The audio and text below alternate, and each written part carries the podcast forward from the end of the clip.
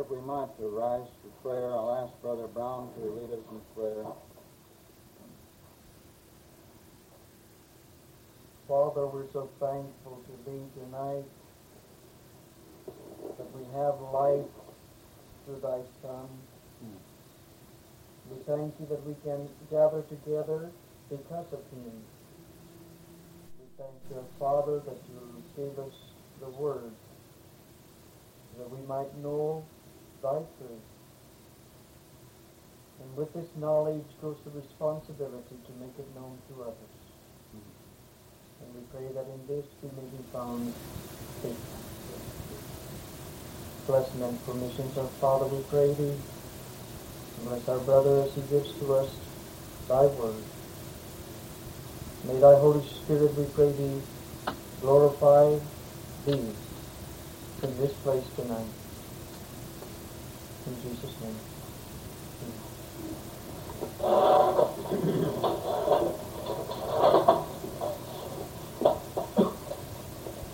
Uh, in Romans chapter 3, let's just look at verses 23 on to 26.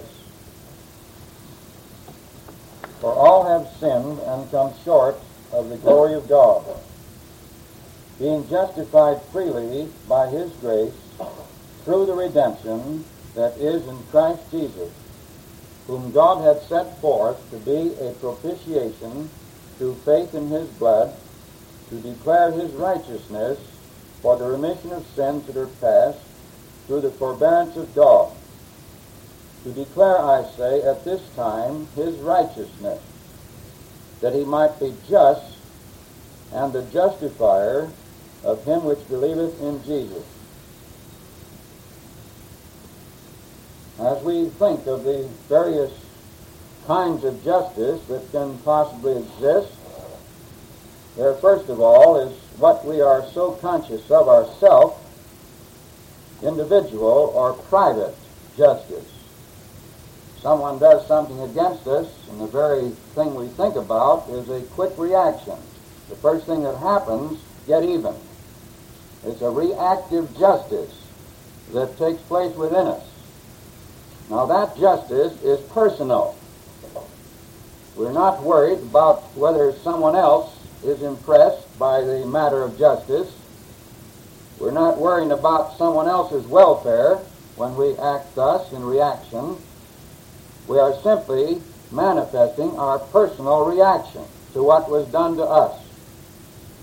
And the very first thing that comes into our mind, I've got to settle this account. I've got to get even. And that's a miserable state to be in. And of course, according to the Bible presentation, everyone, apart from the transforming grace of the Lord Jesus, is living more or less in this state. That is, he has individuals that he has accounts against, and he hopes to settle them before he dies. And if the, this life doesn't settle them, then he hopes that the next life will settle them. He has an in-worked uh, consciousness of reaction, shall we say, uh, with the intention of evening up his account. And isn't it an awful state that most people live in? You take the average corporation. If you could see all the tensions that exist in that uh, in a given organization, one against the other, if you can feel the problem. Sometimes you get in a conference where they ought to be discussing the true problems of the company, but really they're fiddling around with men's personal feelings. And people bring up all kinds of arguments, not because of their technical importance, but to manifest their own uh, pride or to settle some account with somebody. I've seen that thing happen more than once. And so, apart from the Lord Jesus Christ, everyone has some accounts which he hopes will be settled. And there is that inner feeling of delight apart from Christ when we think accounts are settled. Of course, the trouble is we're never sure they're settled. And the selfish man has a desperate time uh, wondering whether he has really gotten even. And he doesn't feel like he ever does get even. And so there's that restless fullness of, of personal reaction. Now, the characteristic of this type of justice is that it is strictly personal. It does not have to do with our relationships to our fellow men. It is strictly a personal matter against one individual. Another characteristic is it's reactive. The spontaneous thing within us is to e- equalize by way of injury or inconvenience or of some sort of that nature that shall manifest the true reaction that we feel. But the characteristic that we must understand from this is that it is personal and individual. Another word that's used concerning this is the word retributive. And so when we speak about retributive justice, we mean an exact and precise equivalent to what was done against us. This law, the world understands very thoroughly because it functions on this law. I'm afraid that corporations function on this law. I'm afraid that just as countries have spies trying to uh, get the jump on one another, so corporations have spies trying to get the jump on one another. And so there's an endless turmoil, and so a Christian couldn't have certain jobs in a, in a given uh, corporation and whatnot. But the principle is that of exact retribution. So we must characterize our thinking that it is personal, it's a personal reaction, that we as individuals seek to calculate what is somebody's due, and we seek to reward them as near as we can calculate it with a precise equivalent. And this we call retributive justice. Of course, there is no mercy in retributive justice. There is a perfect equality of an inconvenience or a suffering or a punishment of some sort.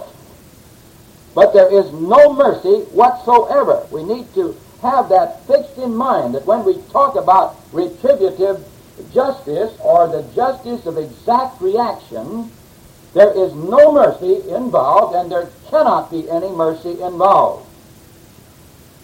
Personal reaction is satisfied when, according to its estimation, there has been an exact equivalent of the injury. Now bear that very firmly in mind, because you are aware, I'm sure, that most of the evangelical theological world think that the atonement of the Lord Jesus Christ was made to satisfy the retributive justice of God. If so, that prominent preacher was right when he said that God is not now exercising any mercy.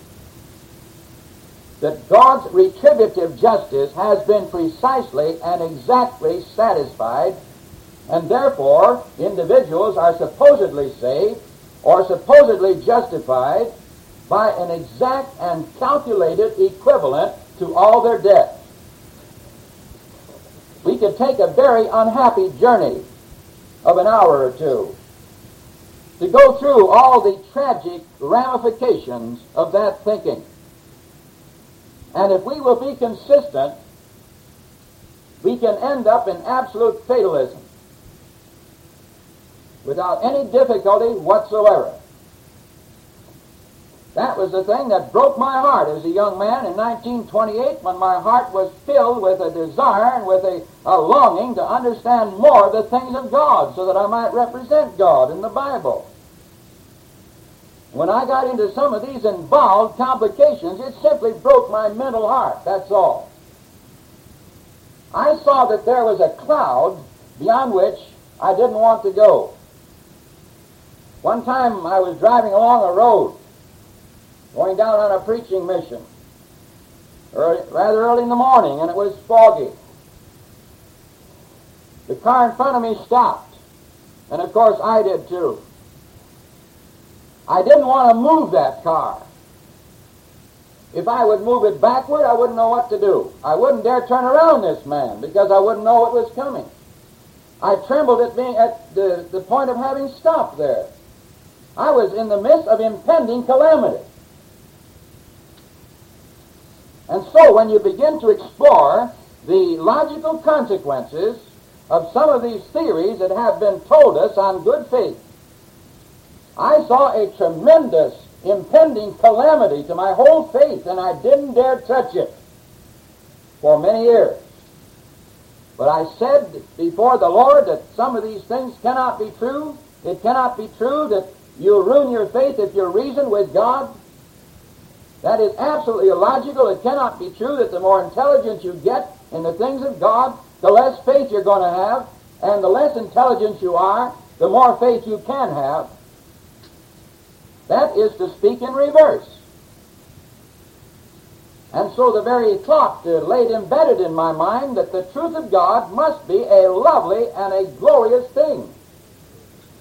If the avenue of intelligence that's truly biblical now is going to lead us astray, then we're faced with some problems. Either the Bible is not the Word of God, but is man's evolution toward God, and therefore we've got to suspicion and weigh all that we read to see whether we're going to accept it as God's truth or not. Or if it is God's truth, it puts God in a predicament. For God obviously knows more than all the mass of humanity put together. As we have mentioned again and again, a corporation functions by a multiplicity of mental experience and understanding. And if we take the uh, mass knowledge that exists in the experiences of all its members, we would have a tremendous accumulation of understanding. And of course, it's the problem of the executive to feel out what exists in his organization and to see how far he can trust each individual and to capitalize to the best of his ability on what exists in the organization. Think of the mental accomplishments. Think of the accumulation. Well, if that be uh, a great thing, think of the accumulation of mentality on atomic energy. You know how the government proposed to exploit this by assigning problems to each uh, institution and research staff without giving them the unfolding of the relation of their problem to other problems. And so you had extensive research being conducted in the very mysteries of science in various parts of America. Think of the accumulation of all of that. Add up the, all the mentality of every individual in this country and then in the world. Think of that. But after we have added all that up, it's hardly a drop in the bucket compared to God's intelligence. Amen.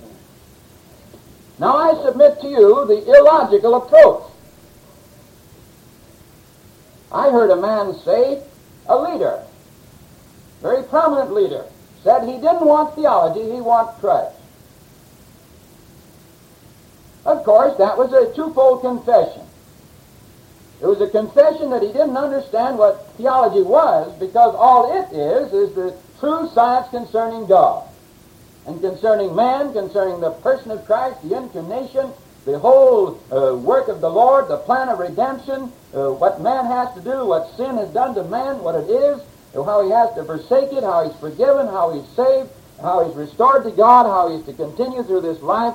All that we simply understand as the elements of theology, which simply means what's true concerning God and man's relation to God. And then the second place, that was an acknowledgement that he hadn't been able to establish an understandable presentation of the main facts of God and the main facts of man and the main facts of redemption. So rather than wrestle with the question, he was disposed to throw all of this to the wind and simply talk about an experiential relationship with God. Some of you have been studying Neo-Orthodoxism or the Neo-Orthodox movement that's been so prominent in the recent decades you can see how that will be furthered by this concept. Because if biblical truth is not established on comprehension of facts, then anybody can come along and offer a direct uh, experience of some kind with the great uh, God somewhere in the heavens and get by with it. But if by the grace of God we can establish the elements of God's truth and then enter into an experience based on those elements of truth, then we are safeguarded from perversion. So this matter of uh, retributive justice as applied to God has tremendous consequences. It robs the gospel of its true power. Because if God the Father is not satisfied to save anyone except his strict retributive personal indignation or reaction or individual justice has been satisfied, then where is the place for that moving picture that Jesus is set forth in that parable? Where the king was moved with compassion and forgave them their sin. It puts the gospel on the cold, calculating basis that is so common. So people are not uh, illogical in what's going on. It's simply the fruit of what has gone on. And those of us who've been in touch with evangelical movement for a number of years have seen this movement take on this character. And it was a very noble battle. We have liberalism or modernism coming in at the turn of this century, having captivated our main institutions in the last part of the last. But here we have this fruit of preachers coming into America during the teens of this century, sowing seeds of doubt on the Word of God. That goes back to religious evolution. Why, if Darwinianism is right and that the material realm evolved, well, certainly the moral and the spiritual realm must also have evolved. And if that be so, we can't tolerate any more uh, mental suppression to truth.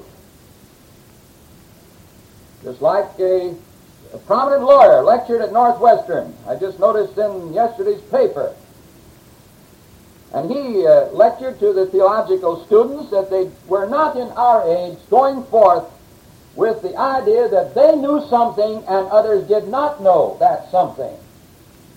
In other words, that they did not have an authoritative message to go forth with. But they were to go forth and merely reason with the people on their level. And so the battle of the early part of this century became a battle as to whether the Bible was the Word of God or not. Not so much as to what is the intelligent interpretation of the details of the Bible as related to salvation. As we study church history, we see that the church has been engaged in different subjects at different times. I've mentioned in the 1830s and 20s and on through there, they discussed the nature of the will and the nature of depravity as to the, whether the will was free or not, as to what sin did with the will. And here was a great turnover. You examine the uh, publications of Yale University and some of the uh, technical journals that were going on. You'll find uh, this discussion uh, carried forth continuously. And so the battle has been, is the Bible the Word of God? That was a very noble battle because if it isn't the Word of God, then where shall we go? We're like Peter. To whom shall we go? If we do not have a standard of truth, then to whom shall we go? And so it was a very noble battle that contended for the Word of God as an inspiration from the heart of God as men were moved by the Holy Ghost.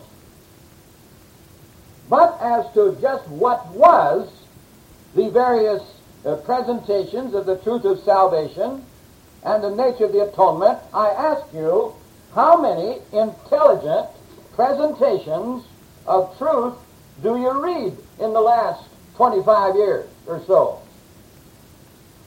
What are they doing for the most part? Reprinting all the greater theological works, sadly enough, on one side of the theological fence. And the younger students come in and don't know any better. They think that represents the bona fide expression of truth that the church has maintained down through the centuries. Unless they get an awful jolt and begin to dig for themselves at great cost and sacrifice, such will be the case. And so we're happy that in the last 10, 15 years, theological leaders have been wondering what's wrong.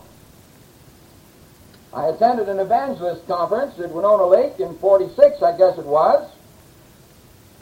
And there they were discussing, some of the more sober of America's evangelists, why they didn't have in our day the penetrating Christian experiences that they read about in revival history.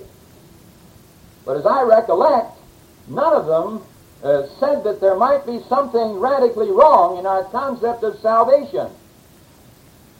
But at least there has been an awakening that things might not be just as they appear. It is of vital importance. I know of nothing of greater importance. I know of nothing in, of greater uh, justice to God than to understand what he's talking about in this verse we have read. That he might be just and the justifier of him which believeth in Jesus. What is meant by the statement that he might be just? The common idea, as I have said, is that God the Father might exercise his strict retributive justice. It is dreadful to think about. But the Father is supposed to have extracted from the Son in his punishment the exact calculated eternal doom of somebody. So that God the Father is strictly, retributively just when he justifies the believer. That's why the whole concept of how to get saved has come to be as it is. That's why you have dry-eyed religion which is allowed to flourish. All you've got to do, they say, is to come up and accept salvation. Except what's been paid for, they say. You see, here is a kind of a technical bargain. Here is not some begging for mercy. Here is a salvation based on retributive, exact, calculated justice. And if the Bible didn't say so much about repentance, I am afraid very few of our leading preachers would mention it because they have no theological place for it. And it's just because the Bible is so insistent and bothersome on this subject that many are pressed to speak upon it. Now you can see very quickly that if souls are saved on the basis of strict and exact and calculated justice, that they must be so saved on what has been done before we were born. No one pretends that Christ is now suffering in the atonement.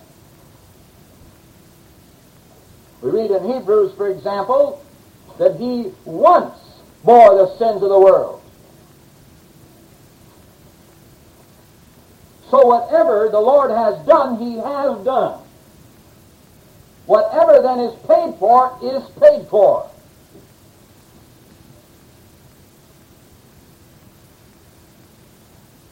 God is not going to be so unjust as to extract penalty twice. If he has extracted absolute, calculated penalty once, somebody is going to be free from a second visitation of penalty. And so if you're going to be consistent on this theory, you've got to be a good university. Okay? You have two options. Theological history of the last century when there was a multitude of greater intelligence bestowed on the realm of theology than there is today. You look in vain for a leading theologian of America who would dare to say what they're saying on every hand in our day. Here was the camp of Charles Hodge, old school Presbyterianism, old school Congregationalism, the reaction against revivalism, with headquarters in Princeton. He put out his three volumes on systematic theology and his single volume on the atonement. There he specifically says that the atonement was made to the retributive justice of God the Father and, of course, was only made for the elect. The atonement was not made for all men. Of course, he has a little difficulty with some of the plain passages of the Word of God that have always rescued this theory. So if the atonement was made, now think through, if the atonement was made to the exact retributive justice of God, and all atonement that ever is going to be made has been made, then you have two alternatives. But you're really forced into one. If the Lord Jesus tasted death for all men in the same sense as the Bible affirms, then the Universalists who traveled through New England, and you remember one of them came to the pastorate of George Gale, and Finney was called to answer it in desperation. So if the Lord Jesus died for all men, then all men are going to be saved. And no denying the fact. No escapism. This is either true or it isn't true. But I say we're driven out of that alternative because the bald fact faces all of us in our in the least bit of uh, rays of common sense that all men are not being saved. So the only consistent position is that the Lord died for the elect. And that was the thing that hit me as a stone wall and broke my theological heart. As a noble, well-meaning professor admonished me as a young man not to get excited. Don't worry about these complications. Others have faced them before you citing himself that he faced these complications and still had his faith. And that although you might be in a shuffle, yet you'll come out all right. But he didn't tell me how.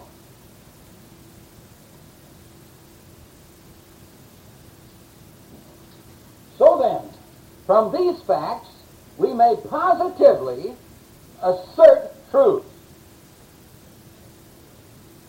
We may begin with the proof and evidence, which we shouldn't need to take time to cite here, that the Scriptures make it plain that the Lord Jesus died for the sins of the whole world in the same sense. And when that conclusion dawned upon my mind, not easily, because I was greatly encumbered, I felt a new power and a new pulse but I didn't know what the atonement of the Lord did. If it wasn't retributive, then what was it? And my mind was kind of cut out at sea. Just what did he do that we might be saved? In what sense was God just? And at the same time, the justifier or the forgiver? Starting then with the declaration that the atonement of Christ was made for all men. And it's wonderful that we have such an outstanding passage as 1 John 2 2, that he is the propitiation for our sins. Here we have the deepest word involved in the, the description of the atonement. And he's not only the propitiation for our sins, but for the sins of the whole world. Now we need to go out and ring that to the theological embarrassment of any who want to take such embarrassment. So we start with that as the glorious fact. I have been thrilled and have tried to excavate wherever I have seen the evidence of a group of thinking men begin to pray and seek the understanding of the Word of God on the atonement of Christ. And to see the wonderful sprouts of revival that have come all over. I told you about Benjamin Randall, 1780 in New England. He went to hear Whitefield preach. His last sermon, it turned out to be, just out of curiosity. He was a nice church man.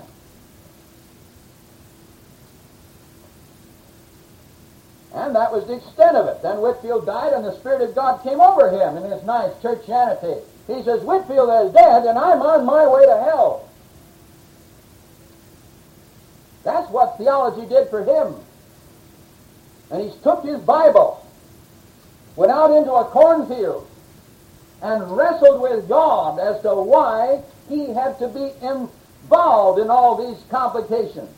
And according to his own testimony, God gave him such a satisfying conviction of the universality of the atonement of the Lord Jesus Christ that it transformed his life. He started through New England to herald the glorious event that the Lord Jesus tasted death for every man in the same sense. Now, if you've been theologically exposed, you've heard these escapisms. All it is is an escapism. You've heard the play on words, sufficient and efficient. And so they say, when they have no more to say, that the atonement of Christ was sufficient for all. Just what they mean, I've never been able to discern. But then they say that the atonement of Christ is efficient to the elect. And I heard one prominent preacher very gravely object to what he called the indefinite atonement. In his concept, atonement meant retribution. We start out then with the declaration that the Lord Jesus died for the sins of the whole world in the same sense. We face our observations and the testimony of the Bible, and we see that all men are not being saved or are not being affected by the atonement. There is only one answer. The Lord Jesus, by his death, did not guarantee the salvation of anybody, but made possible the salvation of all.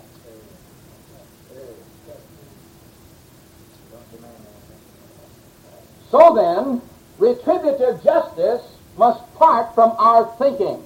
And I have no tears to remember when that departed from my thinking. I think I walked around some of the blocks in Berwyn with a new spring in my step. God became a new God. I was freed from the complication of the Trinity. Or, please tell me, if the Father insisted upon retributive justice, how come the Son didn't insist on retributive justice? And also the Holy Spirit. These are persons of the Godhead. And if one would insist on retributive justice and the Lord Jesus would be a greater friend to us than the Father is, is that not the, the presentation? I think of many hymns that I have sung in the past that make me shiver as I think of them. The idea is that God is the exalted, austere dignity who leans on the side of strict justice, not only leans that way, but insists on it. And that the Lord Jesus became kinder than the Father and took our side and manifested something that the Father didn't have, and in that way uh, brought us to the Father, leaving the concept that Jesus loves us more than the Father. And that is totally and absolutely unjust, and it's totally and absolutely absurd. The Word of God says that God so loved the world that He gave. And I say, when it dawned upon my heart that God the Father loved me just as much as the Lord Jesus, and that God the Father's heart was broken when He had to separate Himself from the Son in that dark hour. The very thought that God the Father separated himself from the blessed Son on the cross because he was extracting his calculated retributive justice is so offensive to everything that springs up in my mind as to cause a repulsion to come up against the testimony of the Bible if that would be so. And don't you think that this repulsion comes up in, in minds of multitudes? Why is it? If you want to go to the city of Rochester, New York, and look there on the boulder of the Second Presbyterian Church, great big half a block structure. It says in memory of Charles Grandison Finney, whose labors in this city, giving the three dates, something like 1836 and 42 and 56, left a permanent impression on the leading citizens of this community. And if you go there and read what happened when that great revival broke, when a 100,000 or so were converted in and around Rochester, you'll find that the courts caught up with all their business and didn't need all the uh, judges that they formerly had that the taverns and the playhouses were pretty well closed down. Now I ask you, why did that happen? Because the truth of God so grappled with the leading citizens of that community that they became intelligently and consumingly converted. One of the, at the first revival there, they objected to Finney. And they didn't attend his meetings in Mass. It was a great loss center, and they regretted it. And I have photostated a document sent to Finney, signed by a number of these leading jurists, asking him if he would kindly come sometime to the city of Rochester and deliver a series of lectures adapted to their needs.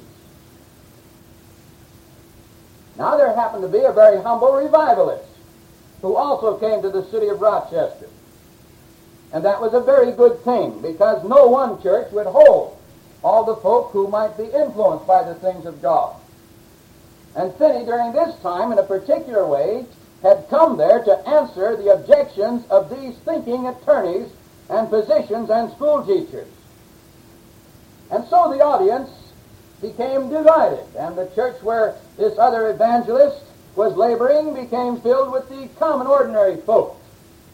And the, that left room at the other place where Brother Finney was to seat all of the thinking mass of people of Rochester. And so he began with a very forceful presentation. He said, There's no need that we begin with the Bible. Let us think together on the facts that are before us. Night after night, therefore, he wrestled with their minds over great truths, especially the truth of the moral government of God and the implications of salvation. He told them if we don't need the Bible, we won't refer to it. But if we find we do need the Bible in the process of our thinking, then let's bring it out and see whether it's in line with what we're talking about and whether it will lead us on further. How wonderful it is to read of what happened in that intelligent congregation who met night after night. What was it? Do you suppose it was the idea that God the Father was saving souls by retributive justice? That was the very thing that these jurors were trying to get rid of. They're trying to get rid of the idea of personal reaction to sin. Here's our good brother here. Been all these years in this penal institution, preaching the gospel, in contact with the processes of government. Seeing these jurors wrestle in their mind and these uh, judicial experts uh, trying to decide on what course to take. He's seen many, no doubt, like Darius, who would like to get Daniel out of the scrape, and yet he they didn't dare for the consequences. It becomes clear from the Word of God that the atonement cannot be a retributive justice process. What then are God's problems in the salvation of souls? Here, Brother Finney brings into the discussion the word public justice. Not private justice, but public justice. And here, the thought of law really ascends to glorious heights. Our lawyers spend years going through multitudes and multitudes of cases trying to establish in their mind a balance of how to achieve public justice. They're trying to get wise as to when to lean to mercy and when to lean to punishment. What are they trying to achieve? Well, they have some lovely theories. And here's Blackstone over in England. It was centuries ago that laid a foundation of thinking. And of course, that sprang from the Bible. And so they extol very highly the happiness of the community or the protection of the community from evil. And they set up the idea of the nobility of sacrificing personal, retributive, vindictive justice. And if a judge is sincere, he's trying to neutralize his mind over the whole question of personal reaction. Here they are trying to find some jurors for this murder trial. And they've had a big task because they found a lot of folks whose minds were made up. And if their minds were already made up, how could they give an honest hearing to a situation like this? And so public justice relates to the happiness of the community. The height of the punishment of offenders basically is not to reform the offender. That's the delusion that's come into our age and seeks to eliminate capital punishment. Because they think that, that the, the height of justice is, has only the obligation of, of reforming or recovering the individual who committed the crime. And they get into that state because they've departed from the Bible as the Word of the living God. God affirms that the purpose of punishment is to prevent disobedience in other individuals and citizens of the community. So the purpose of punishment, penalty, inconvenience, or what you may call it, is to set a public example as to what happens upon the commission of certain events.